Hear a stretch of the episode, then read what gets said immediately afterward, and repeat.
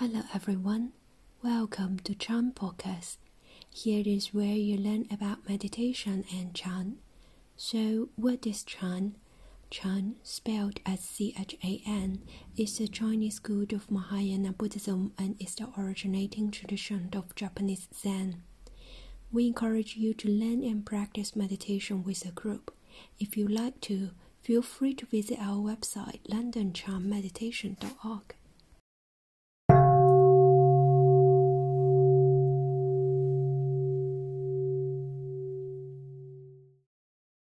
So many of you are here um, for the Vimalakirti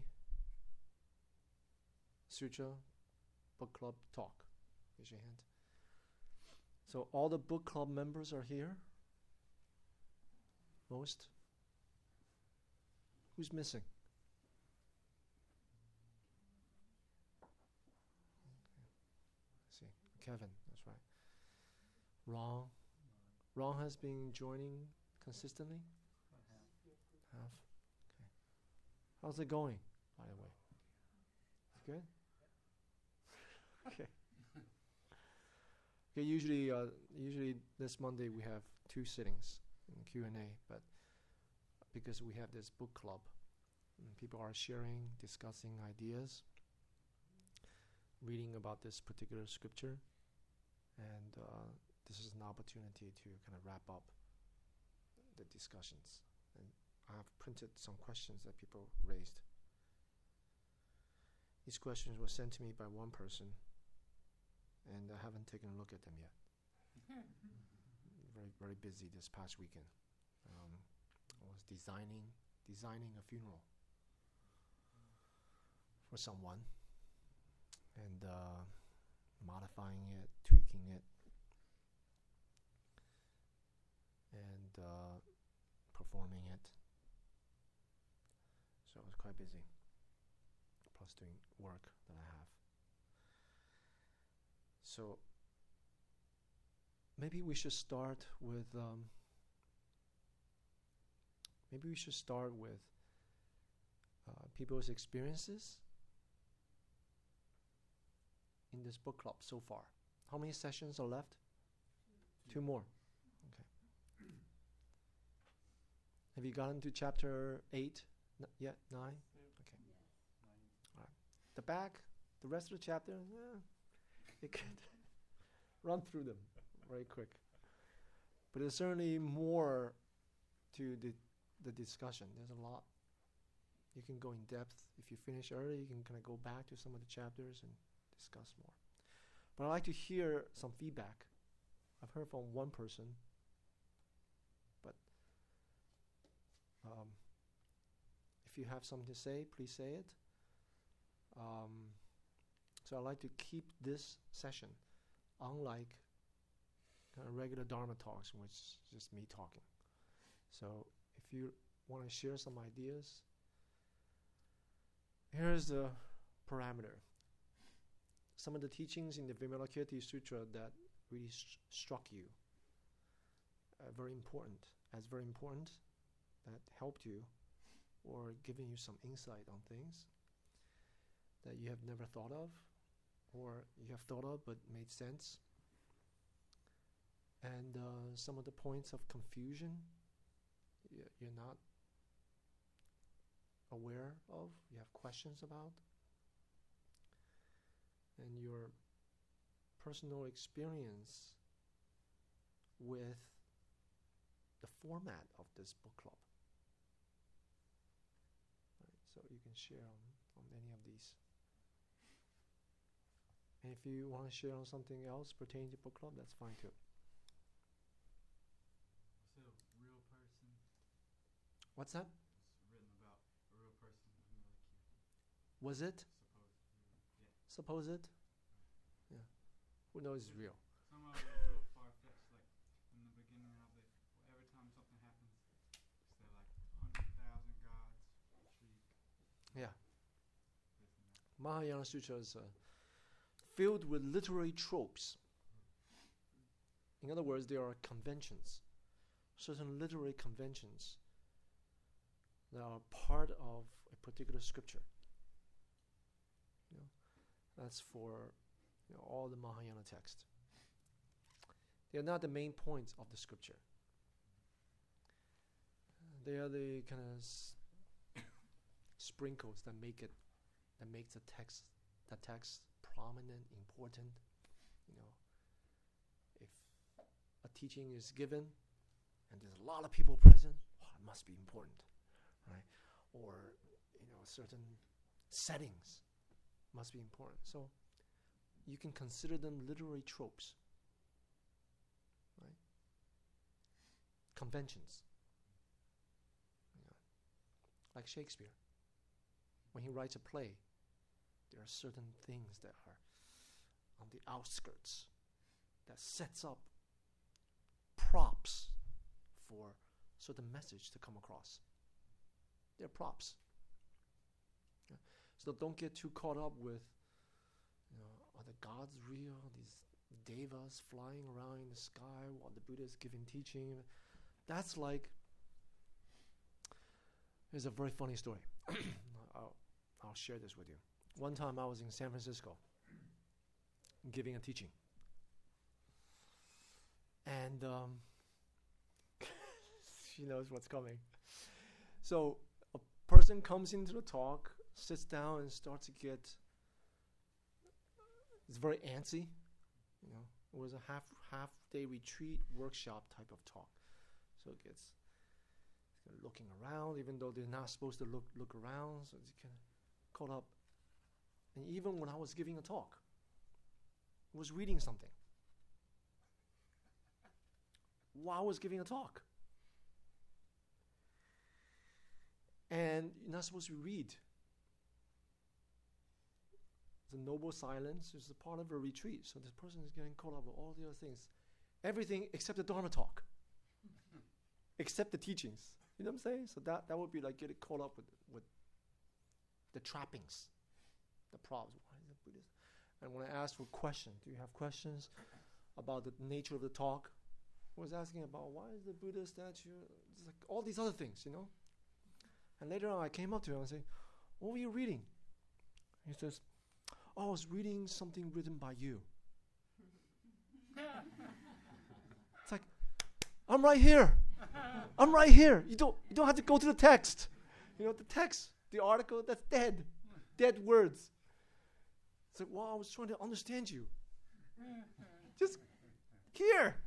Understand me talking as opposed to reading something about you to understand you while the guy's giving a talk. That's like going to going to an opera, right? And uh, the performers are performing, and you're reading about the nature of opera, about the story. Just perform. You watch the performance. You see. So, when we read the scripture, the text, we don't get too caught up with the external trappings, tropes, and conventions. Get to the heart of the teaching. You see? The words I didn't understand lots of the words, so I was trying to Yeah. go through it, like you said, instead of looking them up and whatnot. Yeah. At least the first time. Yeah, that's fine. That's fine. We can get a general impression from the teachings, just the gist of it. That would be a fine way to do it. To get the, the to get the gist of it. words and like the everything else. Location, maybe, uh, you know, the different kind of stuff. Just get to what Vimalakirti is trying to say. So that would be my response. But what about like others? it is interesting to me how uh, in chapter 8 Vimalakirti talks about how the things that manifest him are all like his senses his father is skillful means and his mother is compassion and kindness and so so this whole entire setting comes together to, to manifest the bodhisattva Vimalakirti and it was also interesting to me that he manifests things like anger and things that we traditionally think of as like not helpful like stu- he manifests as stupidity but of course with all these things he talks about manifesting with skillful means and it's, it's somehow different from maybe when I manifest anger or things like that. But but but it was hopeful to me to to see that even people of his caliber um, still manifest those things, but they're somehow different. And I'm not entirely sure I understand the difference between his manifestation of stupidity versus my own. What do you guys think? There's no difference. Those of you who are going to the book club. Jim, are you are you t- participating? No. Well, there's manifestations of uh, ignorance with wisdom, and then there's just manifestations of ignorance. Okay, so you're saying the uh, the point of departure is the wisdom. yeah. Okay. Anyone else? Carl. I, I was struck uh, by, in the earlier chapters, there seemed to be a repetitive uh, focus on generating an intention to proceed with wisdom, to see things from a point of view that would inform as the conditions play out. Uh, and that, that seemed to just be a very repetitive uh, focus. Uh, and then as we moved into it, there were, uh, again, the calling forth of the hundreds of thousands of this expanses of time and the uncountable uh, uh, thrones. And we were aided in our discussion a lot by thinking of all of that multiplicity, those incredible multiplicities, as being representative of the uh, incredible, infinite number of vexations I'm capable of generating and experiencing, how they're just all different aspects that uh, can come up in, in a person's life. And then the later chapters that we looked at, uh, and this talks directly here, is that it seems uh, it was pointed out again and again that virtually every anything that I put a characteristic onto, that I assign an attribute to, is going to generate a duality, and that every darn one of them can be a path through the gateway, and uh, basically to it, it's so reassuring again. Uh, the uh, point I took away from our previous book when we were looking at the uh, those Lotus Sutra, right, Mhm. was that uh, uh, every one of us on the slightest bit of awareness of this project, this Buddhist project, uh, awareness of Dharma, uh, that that seems to, give me my inheritance, my, I forget the word they used, everyone wanted to have their Inheritance. inherit, yeah, the Prophecy. prophecy, yes, and it would, it would unfold. hmm All beings are destined to Buddhahood. Right, and so totally reassuring just the slightest bit of contact with Dharma Mhm. basically seals my fate. And here, the great reassurance is that everything that happens in my life is going to uh, cultivate that. Um, even if I'm not actively engaged in, in, in, in working with it or not, it, it still will push me along through that gate. hmm So uh, I, I just came away with a great. I've, I've been coming away with a great sense of reassurance and a, a, a further reminder that th- this is something that is within all of us, and that it's just a matter of Time and, allowing it, time, time and and effort. ex- effort and experience, and just though an attitude of allowing it to flow, and it will. Um, so. Uh, Mhm. I find it very reassuring and uh, just uh, it, it's been a remarkable time to be able to discuss it with. Uh, I'm amazed every time we're done that here we've had six or eight folks here in Tallahassee, Florida, in the United States of America, looking at these seemingly impenetrable uh, uh, sutras, and yet uh, all coming away with something of value from it that we can utilize in our lives, and we seem to all agree on that, that we're, at the end of every session, it's like, wow, that, that was pretty cool. So, glad, glad to be doing it. Thank you. I don't know.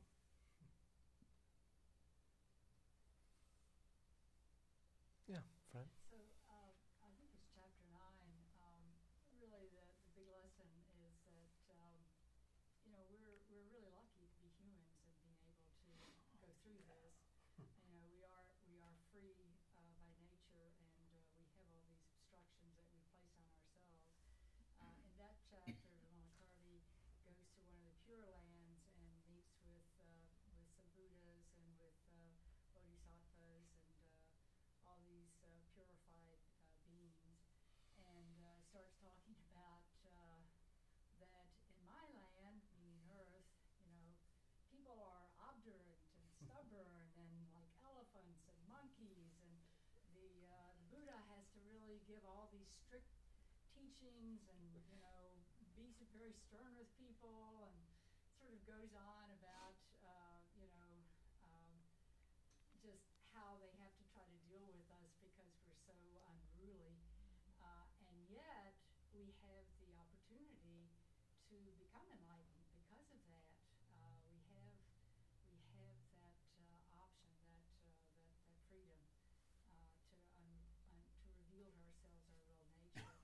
and uh, so all of the uh, are like, "Wow, you mean there's a land like that that's so interesting, and people don't just sit around bored and you know purified like we are here. Well, we want to go down with you to see what that's like. Uh, and so they take the fragrant uh, food with them that uh, will be uh, provided uh, for for all of us here. That never ends. I don't know. It seemed like love to me. You know, it was kind of a endless uh, capacity for mercy and for uh, freedom. And uh, and they uh, they come down to uh, to visit Shakyamuni Buddha and uh, Buddha and all of us. And um, so the the idea that um, everything we face is a teacher for us, kind of what you're saying, Carl. You know, when we uh, when we have uh, our anger comes up and we uh, we do things that we wish we hadn't done. Well, we see it, we understand it, and at some point it doesn't have to be like that. We can just dissolve it before it happens, and um, and so uh, we can't get discouraged. We can't get down on ourselves or others, and that we we see everybody as a bodhisattva who is our teacher, um, even when they're doing things that really make us mad as hell or whatever. That that allows us to see our own patterns, our own ways, and to uh, to learn to dissolve those.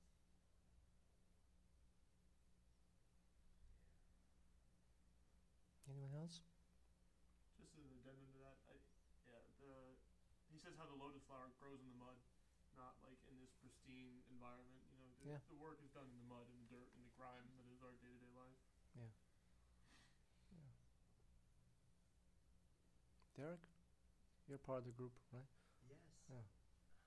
Some of the chapters were hard uh, to understand, but I could sympathize with um, the Shariputra character in that um, he kept thinking and, and doing the wrong thing and getting corrected. Mhm. And uh, it, it was a really good lesson in not having solid ideas about things. And anytime he did have a solid idea, it was taken away. Yeah. And uh, he was left groundless. And he, they kept going back and back on that. Mm-hmm. And um, I try to keep that in mind when I get a fixed idea of this is what work is, this is what day to day activity, Yeah. this is what other people are, just sort of letting go of fixed ideas. Mm-hmm. Yeah, we have certainly have a lot of notions about things, and Vimalakirti Sutra basically deconstructs every one of them. Notions of innumerability, vast number of being, but can be easily reduced to small. Right? Notion of greatness, and then smallness. Notions of distance, far and near. Notions of attainment and vexations. Uh, notions of this samsara can't possibly be, you know, the playground of some sort of, of nirvana, yet this is the Buddha land. You know, while all the Buddhas have their own, you know, purified lands, Shariputra asked the Buddha, hey, where's your Buddha land? It's right here in samsara. Right? So every notion, even gender. So in that sense, that sutra is very progressive. It, but the main point is emptiness. Not vacuity, but intimately threaded in every fiber of our being and our endeavors and all of the senses that we experience. That this freedom is everywhere, presenting you, revealing to us the truth of liberation. That is the theme of the sutra, the gate of non-duality. Right? When there's no other, our notions, our ideas, and so on, there's also no self. When there's no self, these things also dissolve away. Right? But but very often we go through life with fixed ideas of things, stories that we tell ourselves, and we're pretty convinced. Things we try to get away from. Right? All the arhats, the disciples, try to get away from. Right? And uh, in the sense, whatever we try to get away from, whatever we try to get, all of these in the multitude of manifestations are really a sense of attachment, a really manifestation of attachment. Soon as we try to get away from something, we reify it into a thing. We make things come into being. We make problems and sufferings come into being by reifying them into a thing. Yes, I have a problem. Soon as we create that narrative, that story becomes a problem. There's an obstacle. Who's having it? Me. I- am having that problem. So whether the story is pleasant, whether the story is kind of unpleasant, whether we try to attain something, whether we try to get rid of something, it is our reification. In other words, attachment that makes it solidified, congealed. Right? And Vimalakirti is going to come and slash it away. Right? So it's a wonderful thing. But how this applies to our life is really how we actually view people around us, how we view ourselves, right? how we view our own addictions, how we try to overcome our addictions,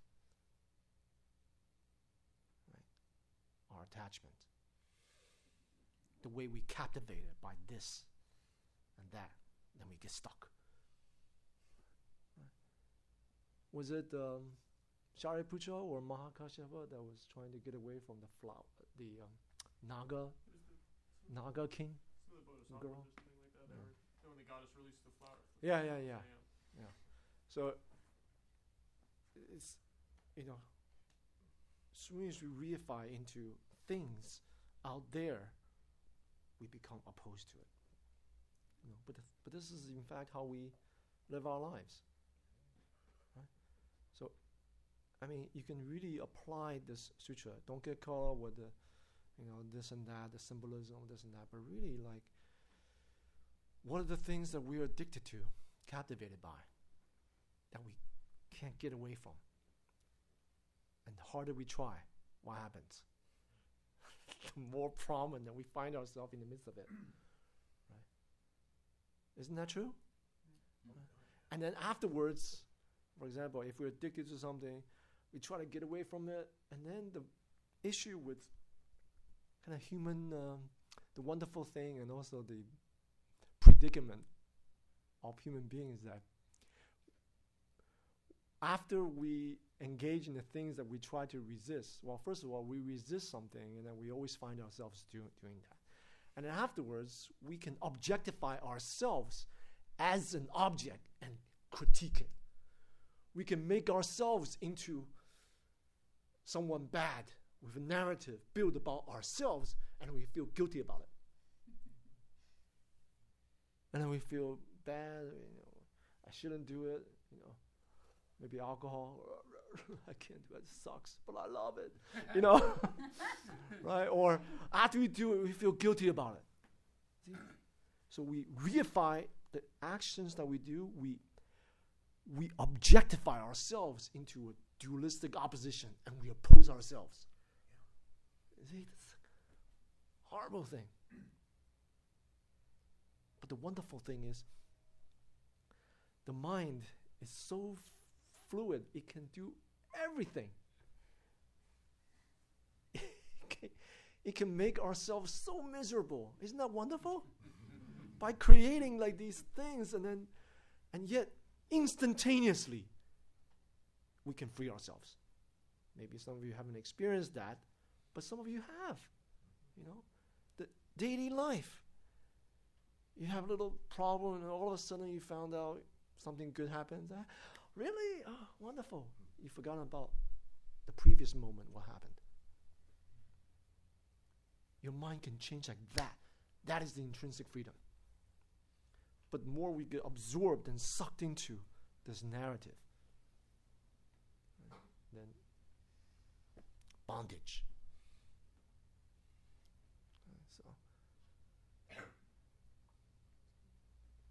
but all of our the wonderful thing, circling back, all of our bondage, what we formerly sees as obstacles, difficulties, challenges, problematic people in our life, all of them present us with the opportunity to free our minds, to free ourselves.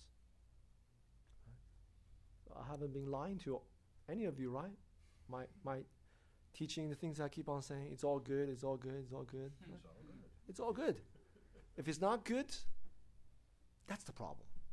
Why isn't?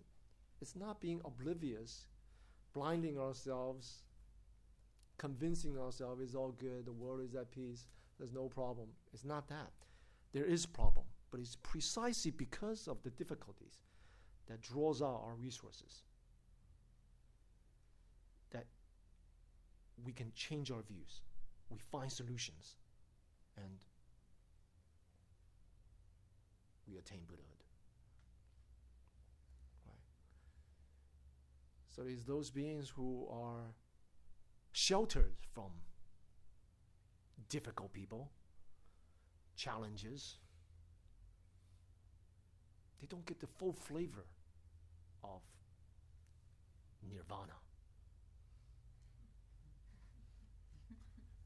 the flavor of nirvana is the greed, hatred, ignorance, and the samsaric tendencies. And it's freedom, and their freedom. Right? So that's why those beings in other pure lands, their teaching is through fragrance, or some other lands is through sounds. And all the sounds are so conducive to awakening, to cultivating this quality, that quality. They have no challenges. So their attainment of Buddhahood slower. Same thing with Amitabha Buddha, the Pure Land. There's, you know, all things are expounding the Dharma, the good kind of Dharma. You know, things that go smooth.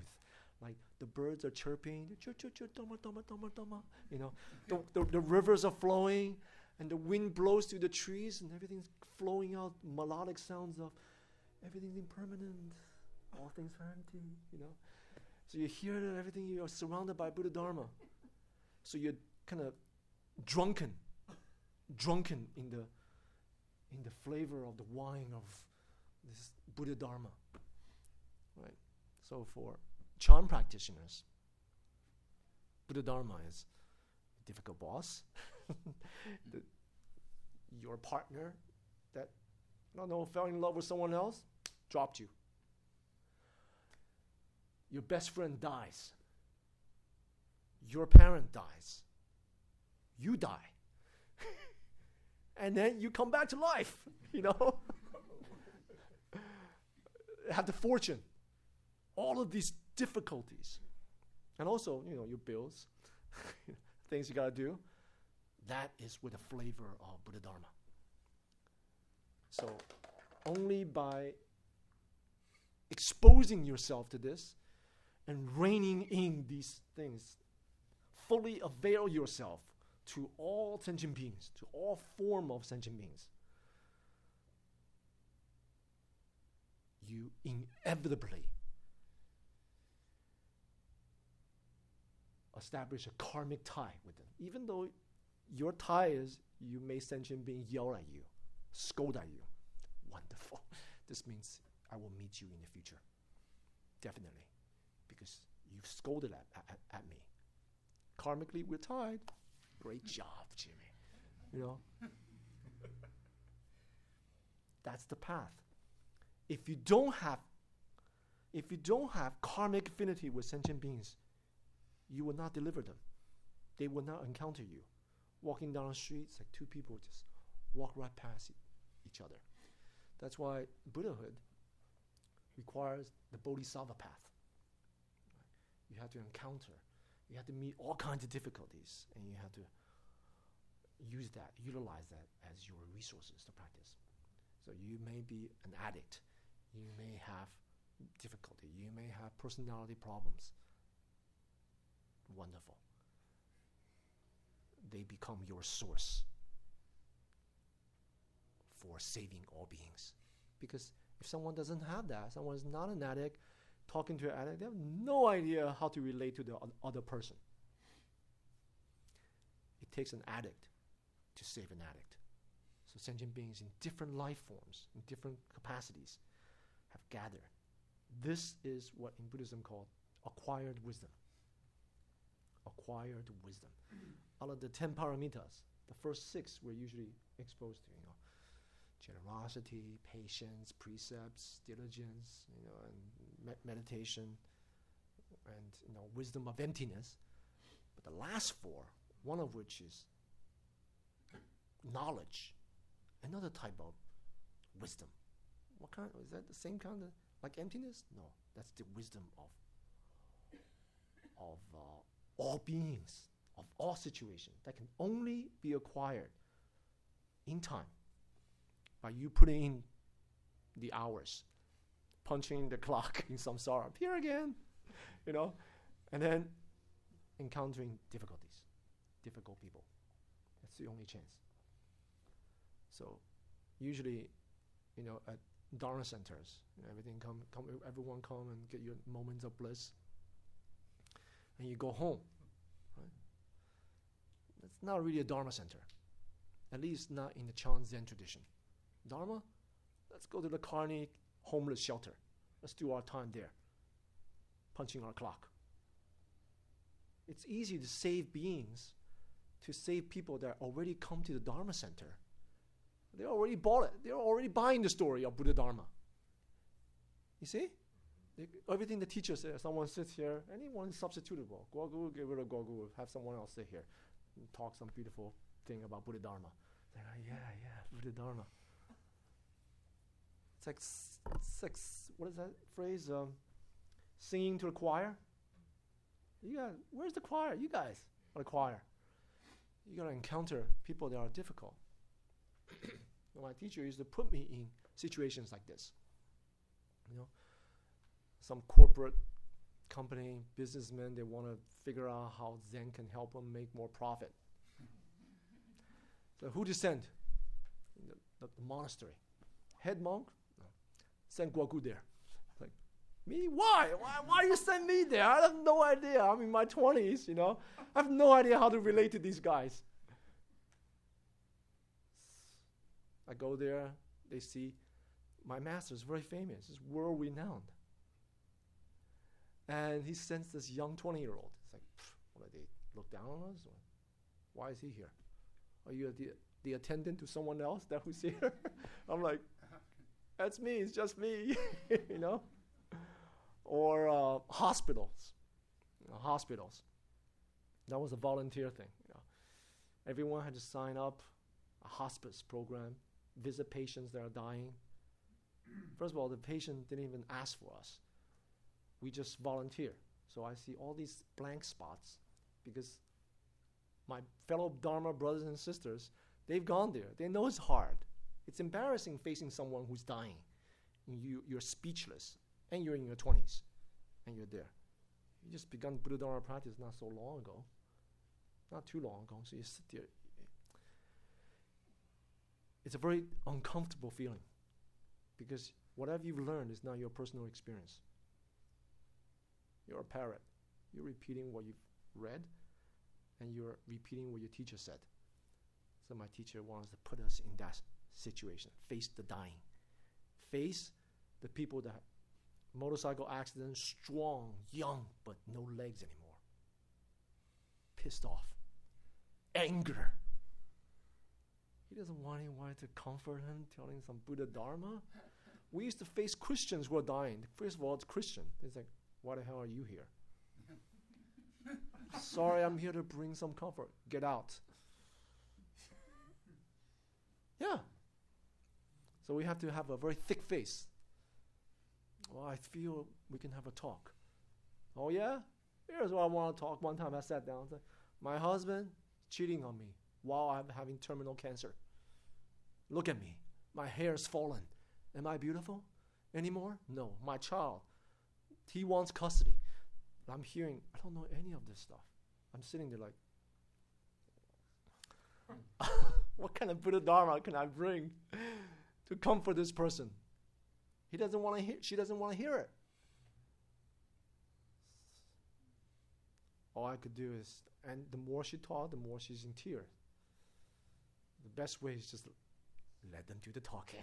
and then all I could do is just held her hand. I couldn't do anything, but monks are not allowed to hold hands with a female. Breaking precepts. My Dharma brother is like, we're both there. He knows he doesn't want to go there, but he's accompanying me because this is monks from America. I want to show them what our Sangha in Taiwan is doing. So he's like, you, are you, holding, you're holding hands with the female, you broke precepts. And I'm like, I know. I couldn't, I couldn't do anything except that. She was suffering. She was suffering so much pain. I felt the pain. It penetrated me through. Hold her hand. When we came out, it's like, I can't believe it. He just broke precept. I was like, broke precept. So I go to hell. And then at the end, you know, before we exited, I said, and I said, because my Chinese I think my Chinese is okay, but apparently, people in Taiwan, when they hear my Chinese, they know I'm not from Taiwan. you know, it's kind of modified a little bit. Mm. so she says, where, where are you from? I said, United States, you know, 美国. Found out about me, and I told her, so nothing I say will help you. But I'm here for you to listen. And just by being present, fully, availing ourselves without the clutter, the garbage that come up, the vexations like embarrassment, I don't know what to say, pretentiousness, everything. Just put it down. Just be with the person. Then that person touched. She felt. What is your name? Guogu. Who's your teacher? I said, Master Sheng Yen. Oh, yeah, I heard of that monk before. I said, well, I'll, I'll see you, come and see you next week. So I left. And next week, she's not there anymore. We have we don't keep contact with the patients. Every week's different. I figured terminal cancer, maybe died. Who knows? Shows up years later at one of our Buddhist camps for kids. She came out to me. She grew hair. I didn't even recognize her. She have hairs back. Her hair is back. Says, Guogu Fashi, Venerable Guogu. I'm like, yeah? I'm that lady that's in the hospital. I'm a Buddhist now. And I started reading, finding out about your teacher. I said, You divorced? Did your husband get back? I'm still divorced, mm-hmm. happily divorced. you know? And my cancer, at least this treatment is over. The segment, maybe it's gone. Maybe it'll come back. I didn't ask, but saving sentient beings. Not intentionally, not scheming about it, being honest to oneself. Face vexations, face difficulties, accept, embrace, respond with genuine things you don't know, you don't know. What touches people, what transforms people, is not what you say, it's not what you do. It's who you are. Your heart. Where your heart is. It's not Buddhist doctrine.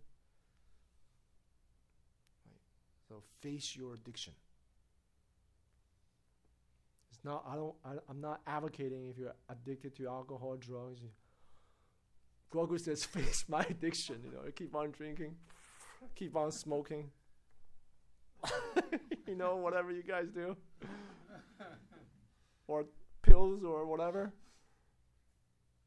Or other things, you know. Addicted to certain kind of vexations, you know, craving, you know, desire, maybe anger. Face them and don't come up with excuses. Don't come up with story. Don't try to repress. Don't come up with narratives. Using Buddha Dharma now to repress this thing that you have.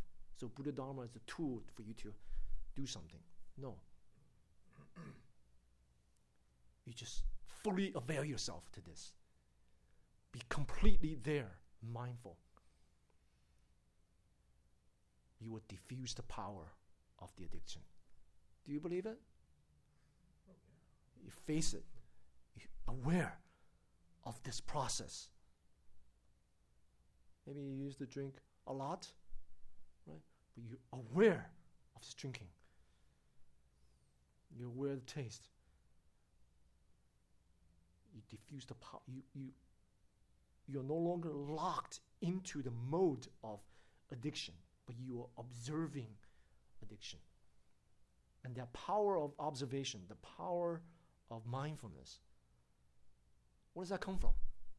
The simple exercise of seated meditation. Wandering thoughts, don't follow, don't reject, aware, return back to your breath or to your gong'an, to your silent illumination. Some people don't practice that way, this way. Some people are still engaging, grasping, and rejecting. That's not my my student. You can't call yourself my student if you practice this way. You're not even the Buddha's dis- disciple, because that's not what the Buddha taught. Right? You have to have the strength, and this kind of strength that you cultivate from not following, not following your narrative about yourself, about others, about things. I mean, grasping and not rejecting either. And come back to the task at hand. Whatever you're doing, you're sitting, your method. You're working, your work. Your research involving thinking, involving that kind of thinking, mode of thinking. That kind of presence of power will start to become very strong. And you become disentangled from the addiction. See, most people, when they are addicted to something, they're just addicted. Through and through, they're just addiction. They're just going through the habit. Right? I'm asking you to distance yourself. Watch. Watch your own inability. Right? Like you don't know what to say to dying patients. You know, you don't know what. Watch this. Don't follow it. Don't say, "Yeah, I do know so little. I I can't help. I'm no good." I follow. You already follow. You see, you're down that path again. You know, there are certain people that are like fighting types. What comes up is not self-disparagement. Oh, I can't do this. I'm no good. Narrative, right? There's some other people that's no good. I'm going to show you exactly how good I am. You know, fighting. So there are certain personalities Doesn't matter what comes up. You're the fighting type, you're the argumentative type, you're the kind of self disparaging type, surrender type, you know, platitude type, you're the whatever type. Don't give power into that. Watch. Watch. Your well being rests on your method. That's Buddha Dharma. First, you have to at least see it. Then you can fully embrace. Don't reject it. This is this is what it is. Buddha Dharma. Come. Right? Here I come, Buddha Dharma. That bottle, or this situation, or that scenario again. That's Buddha Dharma. Here it comes. Prepare myself. Here it comes. Come on. Here it comes. Right? And then fully avail yourself. You'll be stronger. I'm just using modern term like addiction, but Buddhism has traditional terms like attachment. Everything can be attachment. Even Buddha Dharma can be attachment. That's what Vimalakirti is attacking. All those people that are attached to Buddha Dharma, whatever way of Buddha Dharma, meditations like the Shariputra always like to sit under the tree. It's like, yeah, tree, pleasant, you know, the wind blows. No sentient beings distracting me. Oh, God. Meditate. Oh, yes. Vimalakirti comes along that's not sitting. That's, that's not samadhi. Right?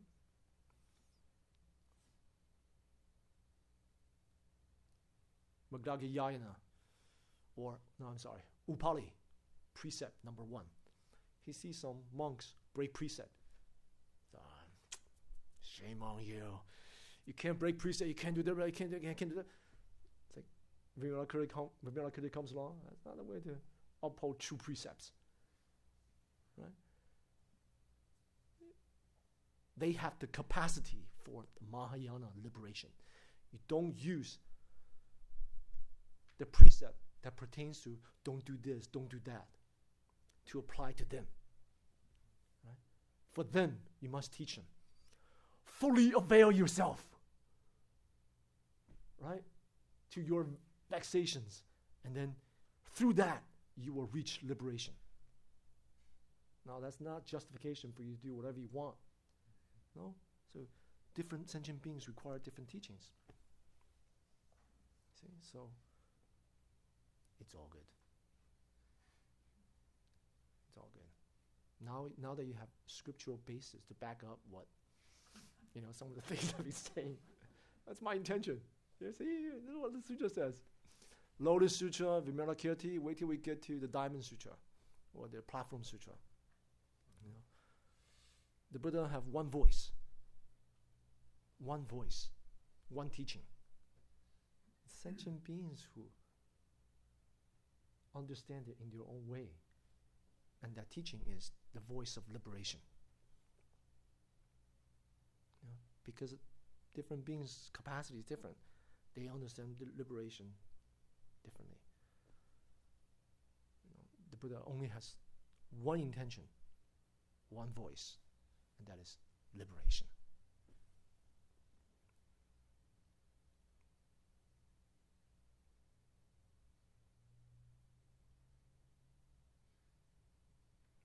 Anyone else? Yes, please. This is not my, I'm Archie. This is Yeah. not on the topic so much. Uh, this is the third Monday of the month. Yeah. And I thought this was the mon- the night that you were to bring some food. Yes.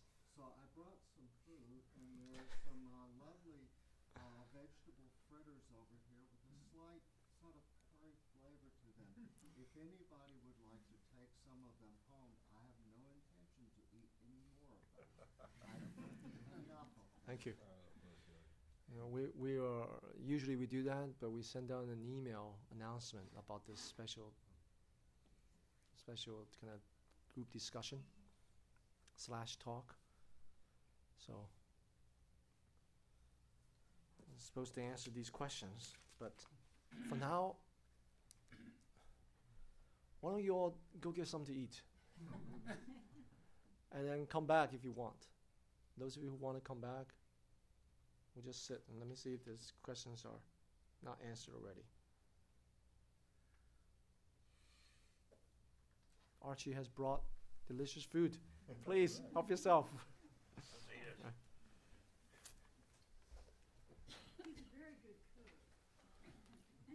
We have to recruit you to cook for our retreats, baby. How does non duality and duality interact?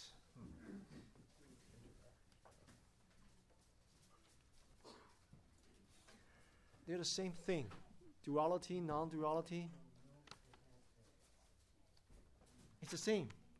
Don't make duality, non duality into duality. The point is, there is no non duality. Does that make sense? Like duality, non duality. There's not two things. Non duality is non duality. There is no, nor is there oneness. Non duality is not oneness. I was going to ask about that. It, it seems um, I, I did a little research on non-duality, and I was just blown away about all the. It seems like that's the break point in a lot of religions, and um, once you get to this non-duality, if it's not dual, then it's oneness. If that's oneness, and then and then, but I know in Buddhism we teach to penetrate oneness even still. Yeah. Um, It's just, this is a kind of um, apophatic way of saying it's not this, not that. Right? So don't, don't, so don't start making. Well, it's not this. It must be that. Then no, non-duality. Oh yeah, well, they never took it away.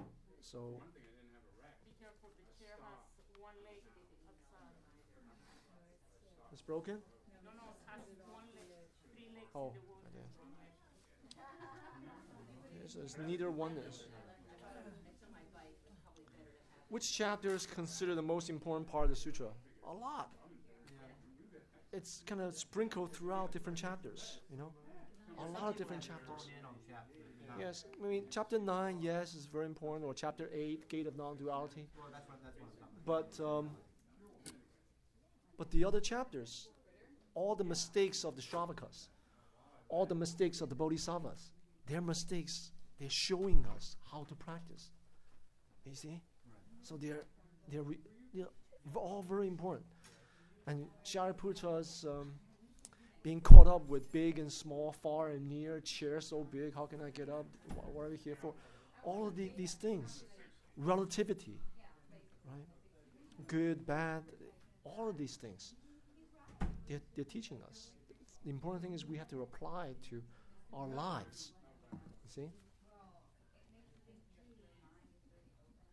What is the meaning of highly evolved bodhisattvas from the world of fragrance coming to visit the lowly Saha world?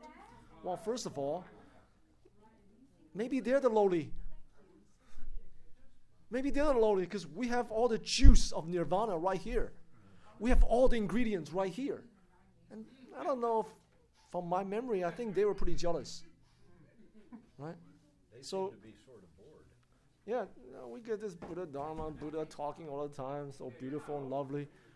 Is that kind of analogous that those two different things to like monastic life and lay life? A, a way of There's no set way. Yeah. Some monastics live quite comfortably, better than lay. That's what I'm talking about. They're that higher bodhisattva, you know, evolved bodhisattva. Maybe. No, uh, what I mean is the other way. Yeah. Like they live a worldly, sensual life. I mean, if you think about it, you take away money issues, you take away interpersonal problem. That's most of our vexations, isn't it? Right. Your partner, wife, husband, take that all the problem away, and you take away all the bills you have to pay, your rent, your mortgage. What's left? You know, so uh, yet they can practice. The pace of life is good, so they, you know, But then uh, Master Yen sends you all out to uh, hospice care and Yeah. this and that to, to uh, compensate, yeah. to complement put you out there. what, the, you know, his training is, uh, you know, to present problems when there are none, create problems. That's why you have students. Yeah. Great problems. create problems. Yeah, Yeah, we wouldn't be here I do. otherwise. And it's but it, it's not create problem for me. You're you're teaching me.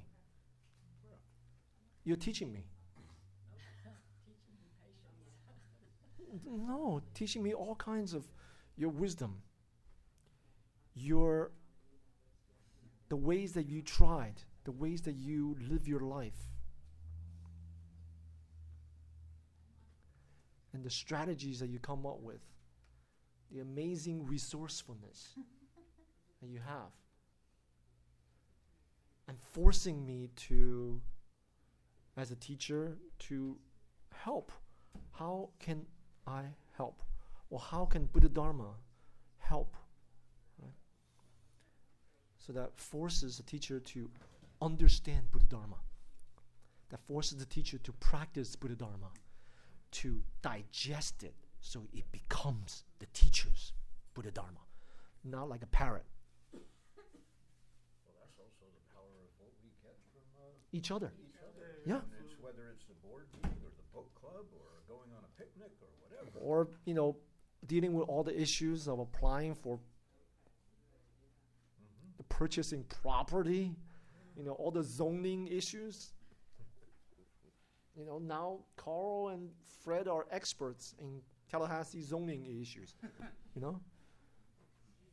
So all, all the forms, the applications, so this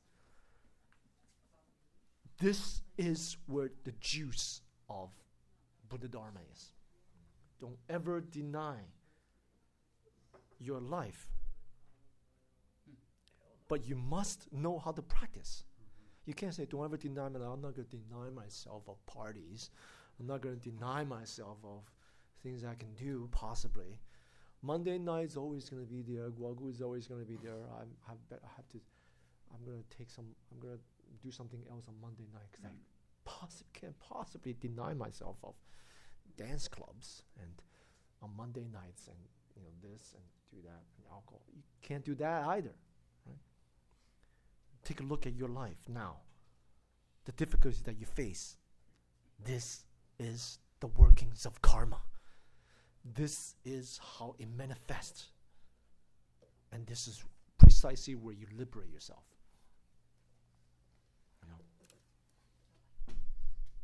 What does this world have to do with Saha world? Or is just a trope for the composer? Saha world is basically samsara.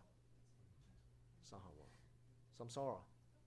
In other words, Shakyamuni Buddha is pure land. Chapter 1. Right? What does fragrance means? Fragrance mean the way I see it is Buddha Dharma is not limited to words and language. Stubborn sentient beings who are so caught up in words and language, us, everything that we are, everything that our sense of identity, sense of who we are, is defined, mediated, shaped by words and language. Think about it. What is it not? So for us sentient beings, this is the tool.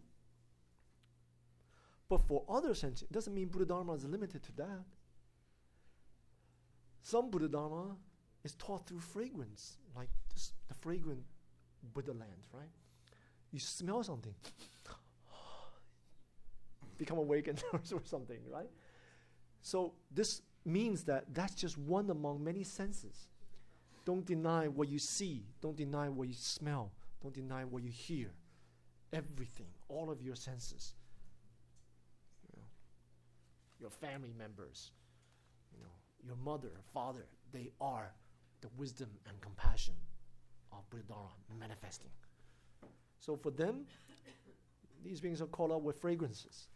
So that's their Bu- Buddha Dharma. You know? So, I mean, one time I remember um, a boy in Taiwan asked me how should he, what should he do? This is a children's Buddha camp. What should he do to, you know, help his pet dog who passed away? Should I should I, should I read the Heart Sutra? Should the a, a, a young boy, you know, not that young, maybe in teenagers? Should I do this? Should I recite some dharani, some mantras? I said, I said, you're gonna talk dog language. to dogs, you save dogs. So when you when you are bef- when you stand before dogs, you are fully through and through dog. When you stand before highly educated people, you are through and through, if you can, you relate to the person. You reflect, respond to what the person needs. You know, so you don't, you know, recite the Heart Sutra for a dog. He doesn't understand. right? What do you do? You buy the dog's favorite bone that he used to like, and you bury it. This is for you, Lassie, or whatever the name is. You know, this is for you. You see? To a child, that's the wonder of my, my teacher. He's a first doctorate in Chinese Buddhist history, PhD. Yeah, he's a Chan master. He can talk to governor, he can talk to the president, he can talk to this, you know, to a kid that wanted to learn kung fu, 11 years old, tag on his robes. Hey, uh, just inundated every Sunday in New York. They used to play this Sunday afternoon kung fu movies. You know the type I'm talking about, right? Where the, the talk and the voice doesn't go in sync. I, you heard my brother. I'm gonna revenge. You know, like the mouth and the words doesn't match. That kind of kung fu. I'm inundated with monks shouting, shouting kung fu, attack on his robes. Do you know how to practice kung fu? Do you know kung, fu? I'm talking to a Chan master. He look at me like, of course I do. I'm like, really? You teach me? It's like, well, you gotta prepare. You got to come next. You gotta learn meditation first. I was like, okay, I'll learn meditation. You know, trick me into turning learning meditation. So when he's a kid, he's fully a kid. He's like a child. When he talks to the president of some company, he's not like a child, like, hey, hey. you know, he doesn't do like that. He's, you know, educated, he can converse. The mirror wisdom. Right? so, to someone to someone who needs fragrance teaching, to put the Buddha Dharma manifests fragrance. To someone who needs talk about teaching of words and language, talk about words and language. You know, so all these things, all of our s- senses, fully avail yourself. You must have a method, though. You can't just avail yourself and just fo- end up following them. Right? You try to save sentient beings, and you become co- converted by sentient beings, right? Like you're a counselor,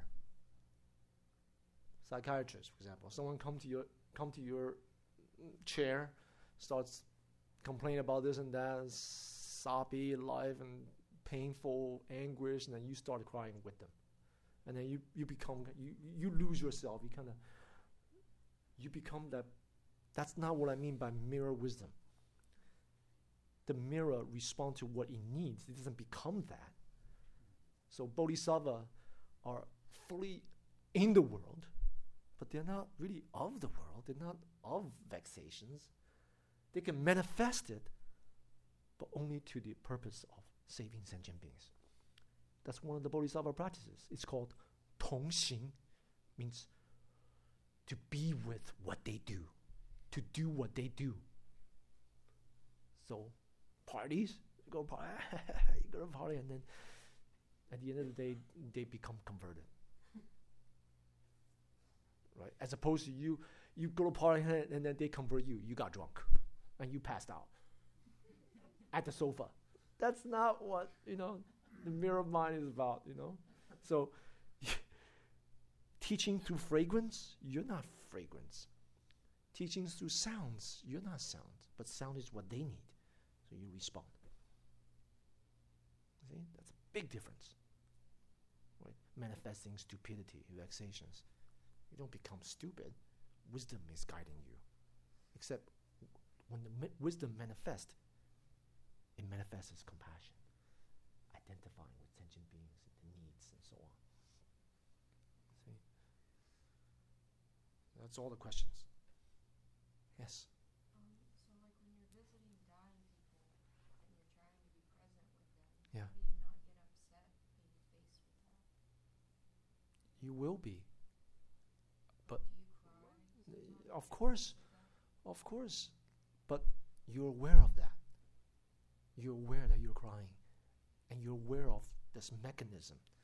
Maybe your inability, maybe your sadness, maybe your pity, maybe whatever things you you see that. You know, you don't lose yourself in the midst of these emotions. Right? Um, so you're completely transparent. You're honest and your strength come from this transparency. That's called mindfulness. Right. Yes, Svetlana? In this last example you gave, where you meet each person to where they're at, if you can, you meet a dog on one level, a child on another level, Educated person, and so forth. How much of this process is automatic or habitual, and how much of this process is awareness and choice? Yeah, that's only depends on sentient beings. It has to depend on how honest one is. For a practitioner who is doing it, Yeah. uh, is it a habit that comes automatically, or is it a choice driven by awareness and direct choice? They have to cultivate it. They have to hear the Dharma, understand this is how we're supposed to practice. The Not, person ru- is able to do that. yeah, if one's able. It's choice. It always begin with, it always begins contrived. We have to learn this, and it will be awkward, right? Like for example, but it, we also have. That's a great question because we also have to realize who we are, where we're at. So if you're not capable, if you're not capable of saving sentient beings, you put yourself in that situation. That's wrong. That's wrong use of Buddha Dharma. So if you have to put yourself, separate yourself away, and then come back when you're stronger, then you do that. See? It's like playing, you have to know you're a tennis player and you're at, I don't know, level three. So that's the sentient beings that you save, that you help. You play with players that are level three. You meet a player that's number seven, level seven. You're to definitely get delivered. He's to convert you. You put yourself in that situation, no chance. You see, so you have to know yourself, know others, then you know how to advance and retreat. And in terms of, First of all, let me ask you this: Do you follow do I follow what you're saying? what I, what I just said? Yes, I. Yeah. Okay. All right. In this, what you called that they convert you, Mm-hmm. is it measured in the domain of actions or in the domain of your self-perception and internal feeling? Meaning that if your actions didn't change but you feel weird, does it mean that they kind of convert you not strong enough? Or if you feel like, who am I then? All kind. All, kind. Anything. your. You're shaken. You're shaken. But y- y- you're kind of thing. But even that, it's still good because you've established some connection. I've, you know, okay, failure. We label it, reify it as failure. I failed him or whatever. And then you learn, you come to Dharma talk and you hear Guogu says, failures are the ingredients to success.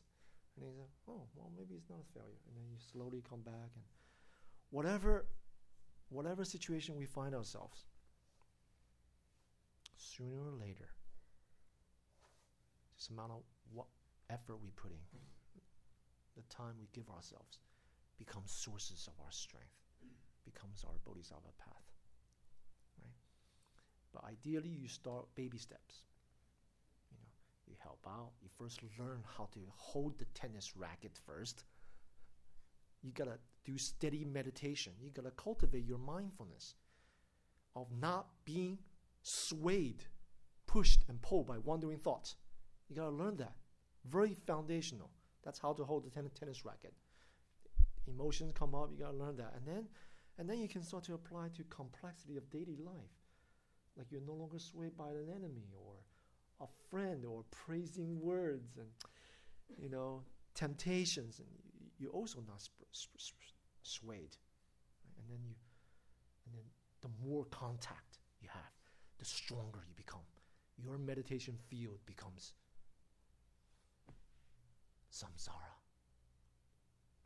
So the Buddha, there's a technical term for the Buddha's samadhi. One among many. Samadhi is usually considered meditative absorption, you know, trance. You know. But the Buddha Samadhi is called Youxi Sanmei, the Samadhi of play. Where? In samsara. All sentient beings becomes partners, teachers, hmm. sources, displaying the wonderful Dharma but in order to get to that stage, you have to not be swayed. Right? So that's why, you know, like last week I was talking about, you know, someone sent me an article, and I, you know, someone criticizing meditation as you know, stress reduction, blah blah blah. Of course, meditation is not only stress reduction. I mean, stress is nothing, you know. Genuine Buddhist meditation is not about stress reduction. It's this is the path of awakening. Where?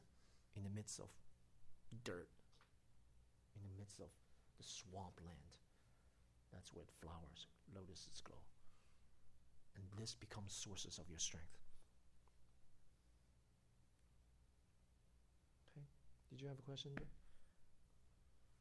Well, it just strikes me how it seems that no matter what, I'm charged with uh, discovering this for myself. There's no, the teachings don't do it for me. I have to be engaged, struggling with this every aspect of life. Yeah. And it brings to mind how easy it is to uh, think I've failed at something. It brings to mind uh, the story you've shared of uh, your feeling of uh, having failed your teacher, I Yeah. think, would, and that you Mhm. brought it up to him, Yeah. and the the ability to just let go of it. That was Yeah. that was. What the teacher said not- in that moment allow me what he said allow what he said in that moment allow me to s- just put it down. Exactly. And, and, and how, how easy it is to get wrapped up in it and, and suddenly believe that it's an a, a, a absolutely permanent aspect of who I am. Yeah. And yet, the slightest shift of perspective, and it's like, oh, Opening. it's hmm. no longer the, the, that's no longer hmm. true at all. Yeah. And what an effect that can have of everyone around. I mean, Yeah. your story has affected how, mm-hmm. how Mhm. many? It's affected me. Mm-hmm. So, you know,